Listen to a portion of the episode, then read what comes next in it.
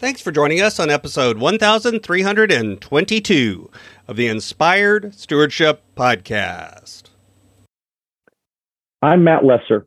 I challenge you to invest in yourself, invest in others, develop your influence, and impact the world by using your time, your talent, and your treasures to live out your calling.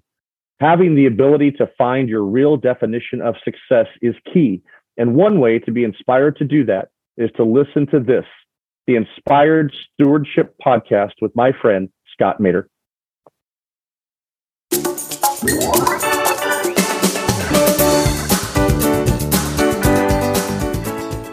What am I passionate about and what am I called to do? And now calling can be that can be a difficult one because it can get all wrapped up into some mystical ideas and emotion. It's really what is that thing inside of you that you have either you love to do and you do it without even thinking about it, or you do it for free, or you do it whatever. You're willing to give that away just because you love doing it. Welcome and thank you for joining us on the Inspired Stewardship Podcast. If you truly desire to become the person who God wants you to be, then you must learn to use your time, your talent, and your treasures for your true calling. In the Inspired Stewardship Podcast, you will learn to invest in yourself, invest in others, and develop your influence so that you can impact the world.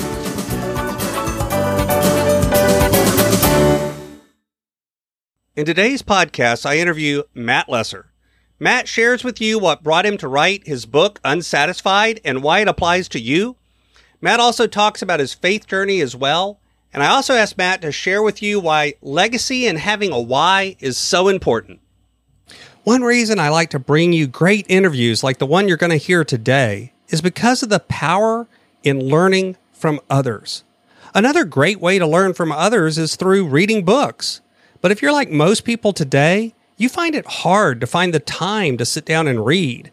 And that's why today's podcast is brought to you by Audible. Go to inspiredstewardship.com slash audible to sign up, and you can get a 30-day free trial. There's over 180,000 titles to choose from, and instead of reading, you can listen your way to learn from some of the greatest minds out there. That's inspiredstewardship.com slash audible to get your free trial and listen to great books the same way you're listening to this podcast. Matt Lesser has trained leaders, teams, and boards of directors for over 20 years and on six continents. He is the founder and CEO of Uniquely Normal LLC, facilitating leaders, leadership teams, and boards on their journey to improving organizational health and performance. He has served in various C suite roles in private equity, banking, and commercial uniform industries. He also launched and operated several businesses in the Midwestern petroleum industry, and his new book, called Unsatisfied When Less is More, is out now. Lesser and his family live in northeastern Indiana. He enjoys traveling, biking, running, weightlifting, writing, public speaking, and reading. Welcome to the show, Matt. Thanks, Scott. Glad to be here. I've been looking forward to our conversation today. Absolutely. I'm looking forward to it as well.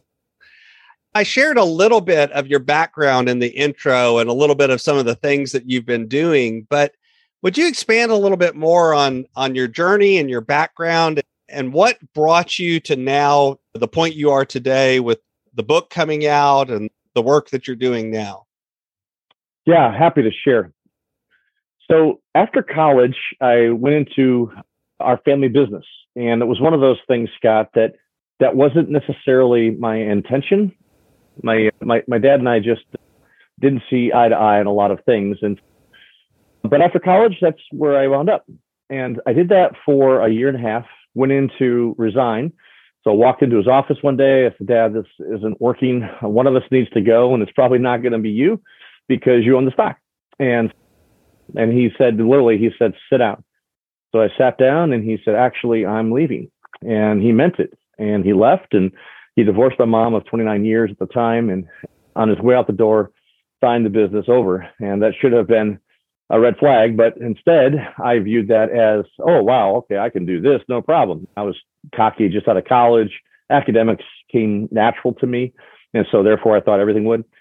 And uh, within the first six months, I uncovered mess after mess. And I was looking at certain failure. And in, in the process of doing that, I went through a, um, I spiraled into a very deep, dark suicidal depression. And it was in the bottom of that, I call it a pit because that's what it felt like. I felt like it was in this dark hole that I had no way out of. And so I became helpless and hopeless. And, um, and quite frankly, that's where miracle after miracle just began to happen. God orchestrated an amazing story out of that. And so I was removed completely for a period of time, about six, about nine months. And during that time, I, a local businessman, friend of my mom's, came in and just helped us see what we had. We were able to start over. And so we started over. And then, literally, from the first month forward, it was profitable. And so from there, it was just three of us. So it was me and my mom. I had hired my mom to come work for me and a family friend that worked for us for 35 years, combined me and my dad. And by the time that I sold it, about about 11 years later, it had grown immensely. I started out with three people. By the time we sold it, we had about 180 lives, and uh, and so you have to learn real quickly how to lead, and that's where I fell in love with leadership because they don't teach you in business school how to go through a business failure, and they don't teach you how to necessarily skill or uh, scale scale a business from three people to 180. And and so a lot of my learning and leadership was in the trenches, trial and error, a lot of error. And uh, and so I just became passionate about healthy, effective leadership. So after I sold the business, I actually went to work in private equity. I went to work for the gentleman who helped us when we were in the dark times. And I spent 12 years there. And most of the time that I was there, I was focused on either operations or the investment side or leadership development. And it was in my time where I was traveling the world, literally looking for investment opportunities. And I would meet with the owners of businesses. Many of these businesses were family owned, just like I had, and they had grown it. Oftentimes they were, they were oftentimes they were the first generation and they had reached a point of success in their business, but they had capped out. And so I began to hear this story, Scott, and I didn't hear it once, twice, or three times. I heard it a hundred times. And it was this. It was, I, man, I here I sacrificed all of this, and what this was usually their marriage. Many of them were on their either divorced or second or third marriage, or if they were still married, they had largely they had separate lives. Their kids were often grown and gone and had very little to do with dad because he wasn't around. When it was often dad, sometimes it was mom, most of it was dad. Dad was never around, and and I kept hearing this if I could just do it over again, I would have done it so much differently, or I wish I could do it over again. And and so there's this deep sense of regret, this deep sense of being unsatisfied when I when literally okay, I have everything I thought I wanted. I have money, I have discretionary time now, I have flexibility, I have autonomy, I have this, but I'm miserable. Mm-hmm. And that's what made me start to think about writing a book on it because there was just so much there. And so I began to, literally at the same time this was happening, I was beginning to look myself in the mirror. My kid, I have three kids, and one of them was getting ready to graduate high school.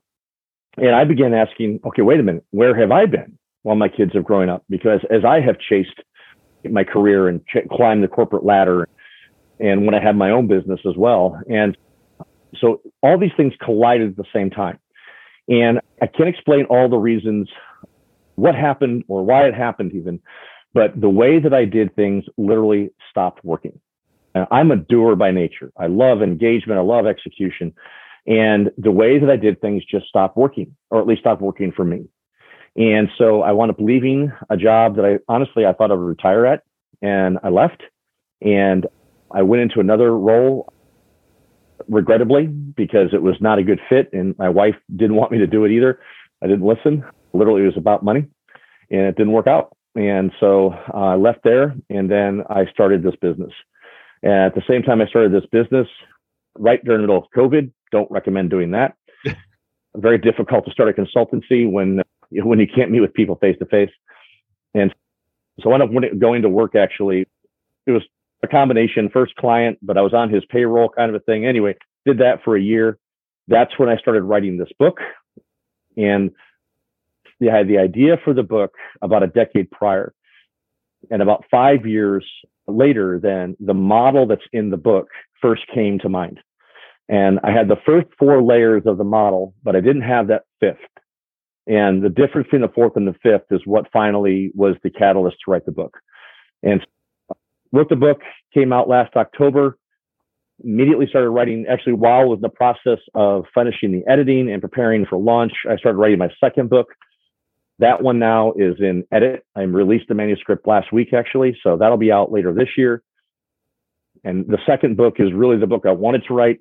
A, a couple of things came to mind during that. And first off, you mentioned the that the book came out of, or some of what came out of that is this kind of dissatisfaction with where you were at and how you'd gotten there. And yet you had the trappings of success, money, good position, travel, all of that. And I think that's something that a lot of people can resonate with. You, like you said, I've heard that story before. I've had some of it play out in my own life. What do you think keeps us from from recognizing while we're in it, why we're building that mess that we then get into? What keeps us from seeing that's what we're doing? There, we're creating something that ultimately we aren't going to be satisfied with. We aren't going to be happy with and yet we're creating it anyway. that is a that, that is a terrific question, and it's a question that I have been pondering ever since I started this own journey, my own journey about five years ago in this. And I think it's a multifaceted answer, and I think it's complex, quite frankly. And so I, I start with fear. So yeah, fear of the unknown. Many people have a dream that they would like to pursue something else, whether it's their own business or writing or speaking or whatever or whatever it is, and no matter how big or small. But there's this comfort, I think, that we get used to having a nice paycheck and benefits, and, and it's predictable. We we know what our work schedule is for the most part. We know what we have to do. The expectations are, and so you just get into this comfortable rhythm, and and it produces a nice life. And I think to think about leaving that behind jumping into something else where we don't know the outcomes, it's not predictable, it may or may not work out. That's scary. And so I think there's this blend of comfort, predictability, and fear that all play this role. And there's also the societal, I think, expectation and messaging that goes around it of what you do in your career is you work your tail off, you climb the corporate ladder as high as you climb, as quickly as you climb, no matter what it takes to get the thing. I don't care who you climb over, who you stab, whatever you do, stab in the back, rather, and you just do it. And I think we've been fed that's the American way, or the West, even Western, a Western world way, and it's a lie. And so it's what you have to do is you have to work hard, make a lot of money, and buy a house, buy the vacation house, buy cars, you know, have these wonderful vacations to this, and then you're living the dream. And it's not a dream; it's a nightmare. Uh, and part of that too, I think, so I work with a lot of folks that are one of the areas that causes them to come to me is that they're they make really good money, but they're broke. Oh, they've got uh, on paper they make high six figures, multi six figures. I've even had my my highest income earner earn two hundred and fifty thousand dollars a month. Wow. Not, eh, that's insane amounts of money to most people, and yet they don't necessarily have the things to show for it that you would expect in terms of even just monetarily, but for sure around relationship and communication and family and joy in their life. Yep. And all too often, a lot of times, what I hear is, I'll do that when I retire. But I've also known the people that passed away six months before retirement or six months into it. Or six months into it either one. Yeah. Yeah. And it's that i think a lot of times we think that i'll do it later becomes our mantra as opposed to why not find a way to actually enjoy your life now and exactly. provide for your family and do all of those other things? We make it an either or yeah. so often. Yeah. Yeah uh, and i think part of that is having the right perspective. Mm-hmm and I love this exercise, and I, actually have this in the book as one of the exercises to do, and that's it's a legacy exercise. Fast forward to the end of your life, no matter how old you are right now, and think about what do you want to be remembered for? What do you want people to be saying about you?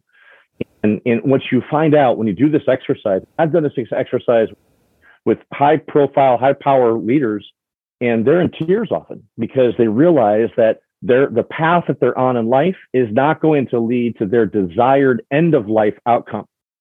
It's not about how many zeros you have behind your net worth. It's not about how powerful you are, how big your business is. It's about relationships often, usually family and friends and impact. Yeah. And when they begin to realize that those paths are quite divergent, then it causes a serious wake up call and a crisis of belief in their own lives.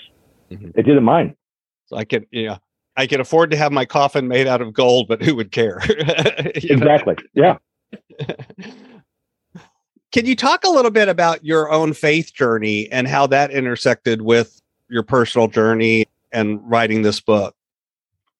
Yeah, absolutely. It's an integral part of, of who I am.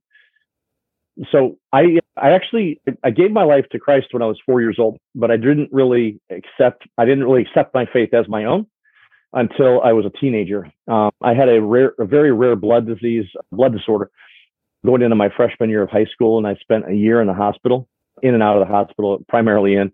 And it was about halfway through that year where I finally surrendered my life to God, and re- and that was the point I point to where I took my faith for myself, and that was a game changer for me. And it was about the same time too that I sensed God's calling on my life to do what I'm doing now. It took 30 years, over 30 years actually, to get clarity on what that was, but here I am. And and then going through my depression that really taught me about dependence on him and how dependent I really am and need to be.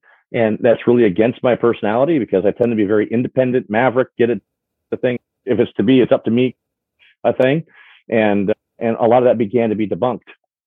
And when I had my own business, my, my mindset at first was, okay, I need to work my tail off in business and then I need to do ministry in the church.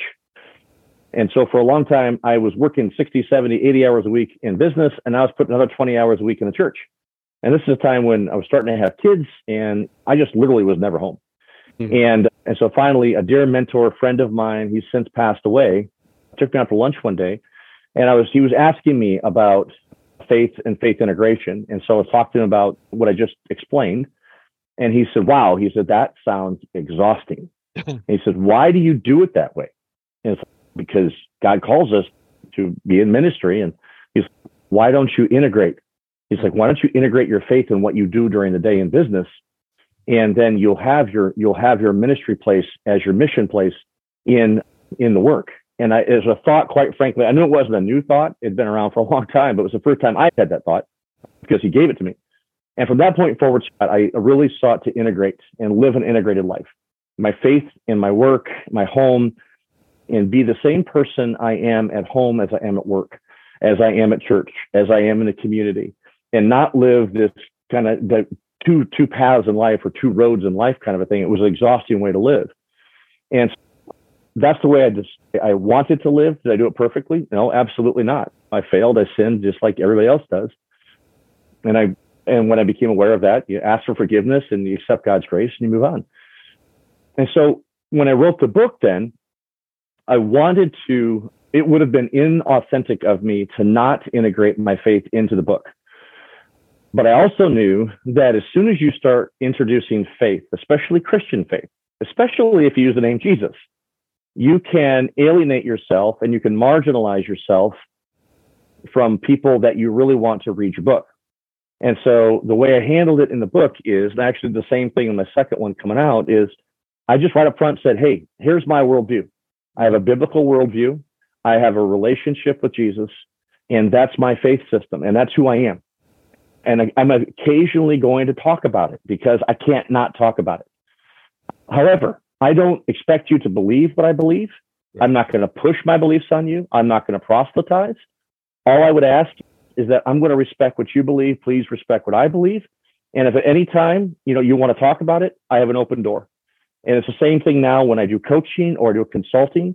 I had a, I had somebody ask me just recently, how do you handle faith when you're coaching and consulting? It's the same thing. I open the door, but if they don't want to walk through it, we don't walk through it. Mm-hmm. So a lot of that, yeah, I and I have a similar approach with I have a faith-based podcast, I have a faith-based business, but what I tell people is that's because I'm a person of faith. That doesn't mean you have to be. yeah, you know? exactly. Um, yeah. My my favorite is when I have I have a few clients that are of a radically different faith than I am, and yet we usually find common ground because at the end of the day, the the belief isn't about a particular message as much as it is oh no we can still talk. We can still find the things that we agree on and that we see eye to eye and have in common. Yeah.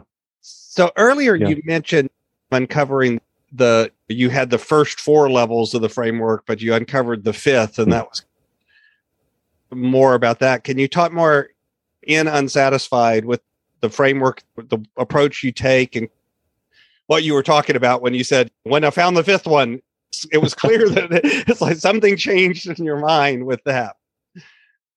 yeah, yeah, sure, love to. Um, so I started with the first four levels. So it was a, for whatever reason, it was a triangle model. It just worked the way that I was building this book. It just worked that way. And so the bottom level is diminishing. And so it's people that have just checked out on life, given up, and they're just living this diminished existence. Next layer is surviving. People that get up every day and they do whatever it takes to survive another day. They're gonna they're gonna work hard. They're gonna run hard. They're gonna do whatever they have to do to that day to live that day. They're not thinking a whole lot about tomorrow, about today. And then they're striving.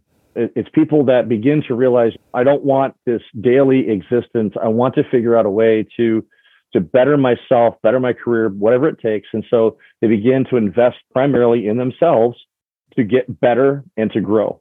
So that's striving. They're striving for something different than they have right now. Then there's thriving. And thriving are a lot of the people that I was talking with when I was having these conversations about their successful businesses, but they were unsatisfied and they were dead inside. And that's what really intrigued me is that, okay, for from society's definition, you are thriving. You have reached the pinnacle. You have what everybody says they want to have, but yet you're telling me if you could do this over again, you would. Mm-hmm. You do it differently. And that's what intrigued me. And so actually the first working title of the book was called Beyond Thriving. But when I test marketed it, nobody got it. So we went to, we had to do a different a different title after a lot of different work on it. Having I was having a breakfast with a a good friend. This was about six months before. No, it was probably a year before I started writing. And he used the word flourishing and it caught my attention. And so I said, talk to me about flourishing. What do you mean by that?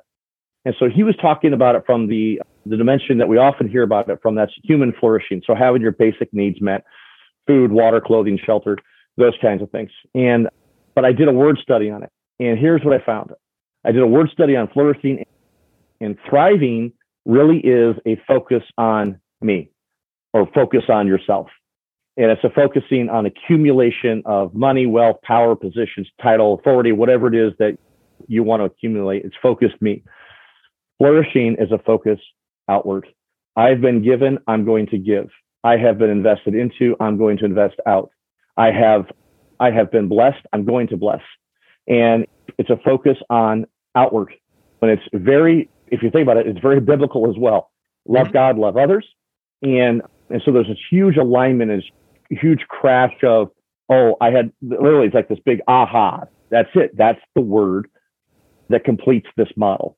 And so then the book then was written on how do you how do you intentionally live your life in such a way that you pursue a flourishing life, a life committed to legacy, a life committed to something that's bigger than you, a life committed to to others rather than just living for yourself.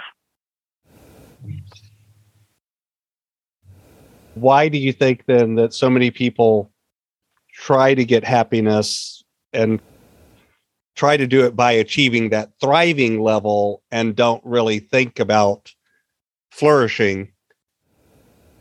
What can they do different to begin to integrate that? Because i don't think these are necessarily or i am not hearing in this that these are necessarily always just like in order move from a to b to c to d.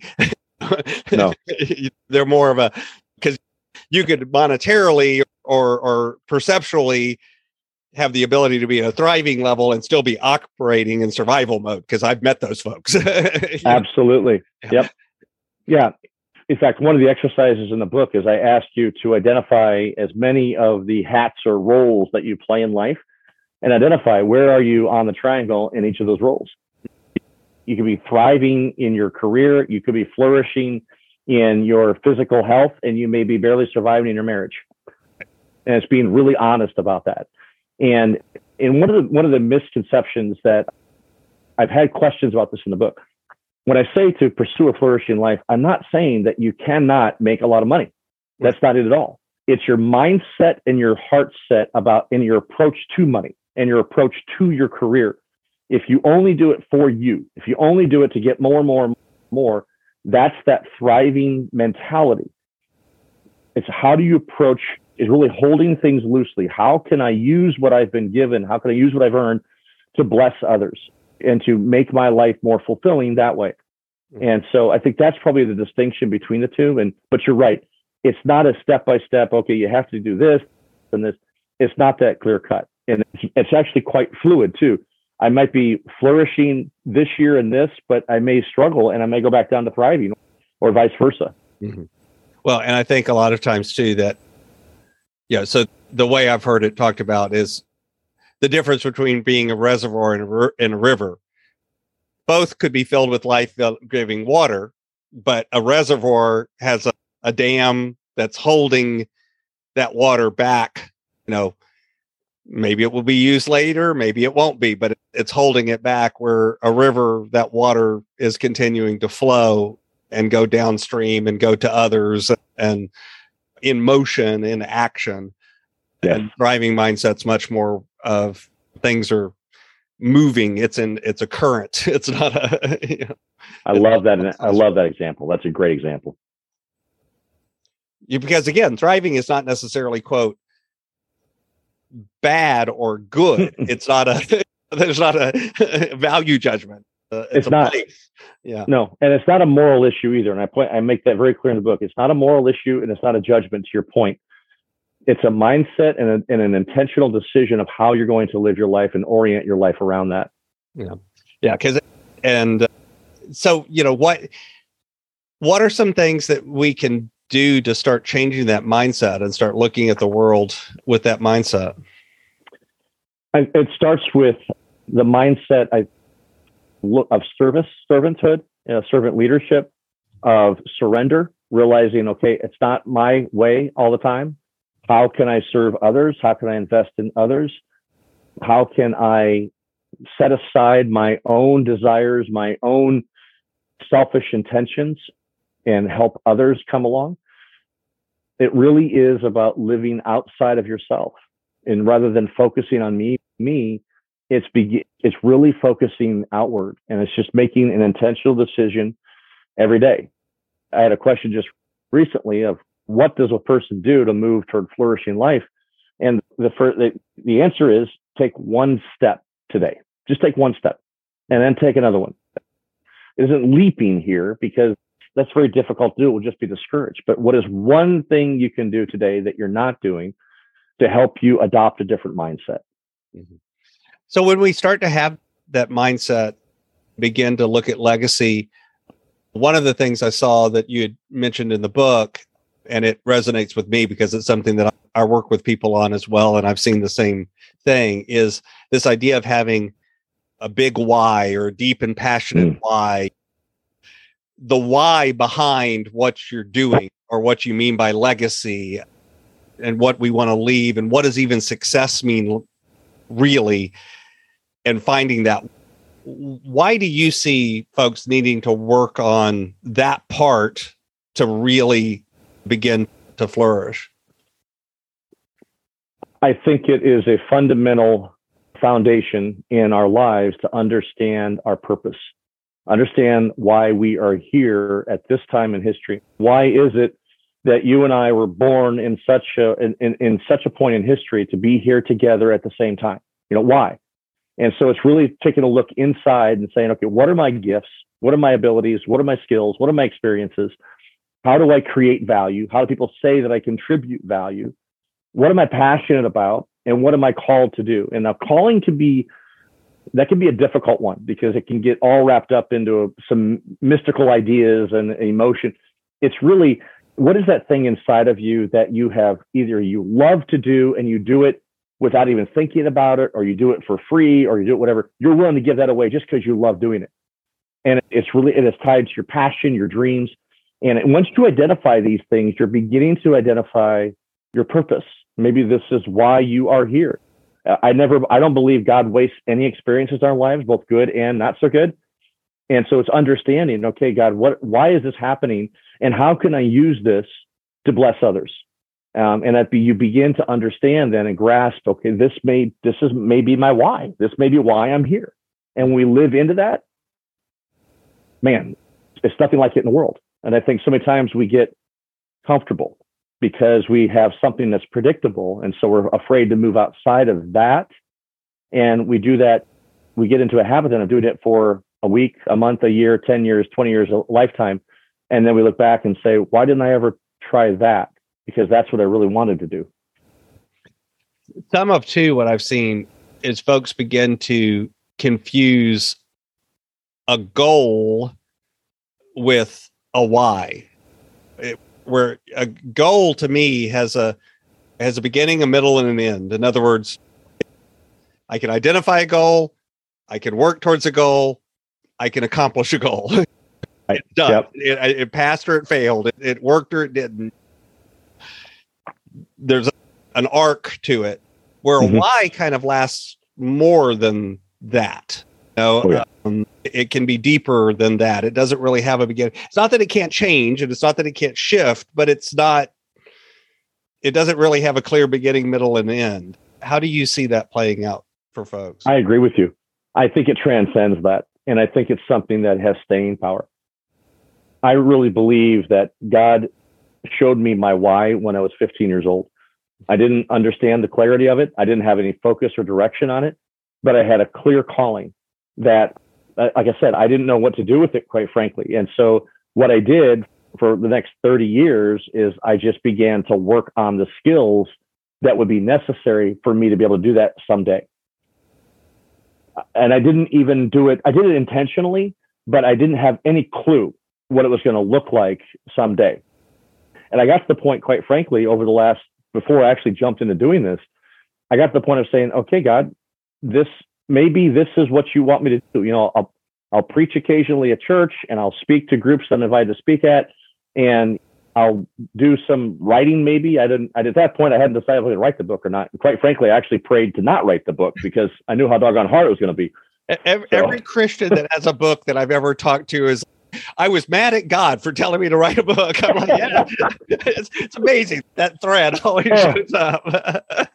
I tell you what, I, I, literally prayed, God, I take this away from me. I don't want to do this. And every time I prayed, Scott, I got more clarity. So I stopped praying about it, doggone it. it's like praying for patience. Don't ever do that. no, no, never. God will give you an opportunity to develop it the minute you do. Um, Ooh, yeah. So my brand is inspired stewardship, and I run things through that lens of, of stewardship. That is a key word for me and a meaningful word for me. And yet I've discovered over the years that that's one of those words that it means a lot of different things to a lot of different people, kind of like leadership where we were talking about earlier. So when you hear the word stewardship, what does the word stewardship mean to you and what has its impact been on you? Stewardship to me means taking care of what I have been entrusted with, whether small or big. It means understanding that I'm not an owner, that I am a steward of what has been allowed, basically lent to me while I'm here on this earth. Yes, I know I take possession. You have you have a title to a house or to a vehicle or whatever, but it's making sure that I am taking care of what God has given to me and using it to bless others and to honor Him. And, and it's really how do I take what I have and making sure that everything is employed to honor honor God and bless others. So way back at the men- beginning, you mentioned that uh, you have an exercise that you have folks go through in terms of thinking about legacy and things. This is my favorite question that I like to ask everybody. So imagine for a minute that I invented this magic machine and I could pluck you from the chair where you are today and transport you into the future, maybe 150, 200 years. And through the power of this machine, you were able to look back and see your entire life, see all of the connections you've had, all of the relationships, and all of the impacts that you've left behind. What impact do you hope you've left in the world?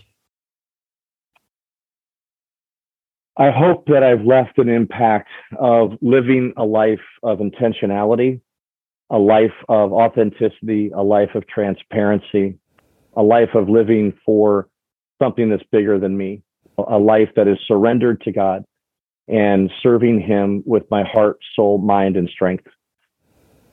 And hopefully inspiring others to do the same. I want to live in such a way where I inspire others to live an intentional, flourishing life.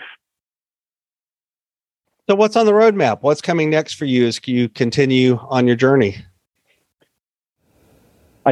Just, I'm in the process right now of working on book two. Uh, it's uh, in my editor's skillful hands right now. Should get that back shortly, be able to work through it. Hopefully, that'll be released by the end of the year. The name of that book is Unengaged Building Flourishing Organizations. And it's really, it's the book I wanted to write, Scott. The first book was the book that I needed to write, and I didn't understand all the reasons why. You talk about being upset with God about that. And it was it literally, I kept questioning, like, God, this isn't the book I want to write. And literally, I just kept hearing him say, trust me. And when I wrote the second book, I was able to pull some of the concepts and principles into the second book. It stands alone, but I wouldn't have been able to do that if I hadn't written written the first one first. And this one really focuses on the core of my business, which is building organizations around three pillars empathy, empowerment, and excellence.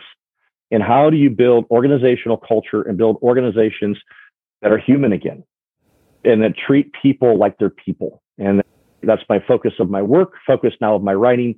And I am really excited about this second book.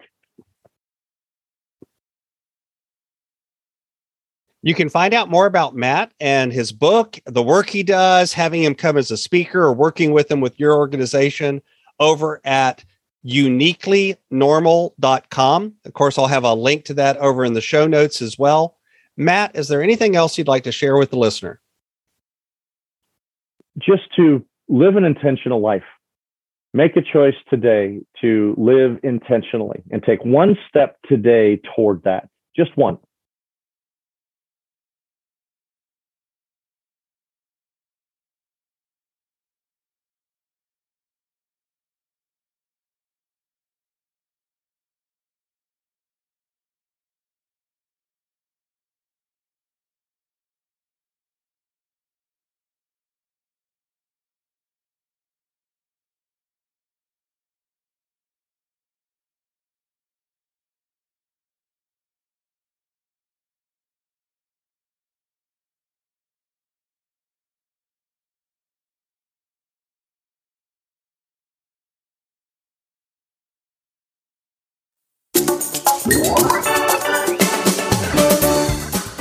Thanks so much for listening to the Inspired Stewardship Podcast. As a subscriber and listener, we challenge you to not just sit back and passively listen, but act on what you've heard and find a way to live your calling. If you enjoyed this episode, please, please do us a favor. Go over to inspiredstewardship.com slash iTunes rate, all one word iTunes rate. It'll take you through how to leave a rating and review and how to make sure you're subscribed to the podcast so that you can get every episode as it comes out in your feed. Until next time, invest your time, your talent, and your treasures, develop your influence, and impact the world.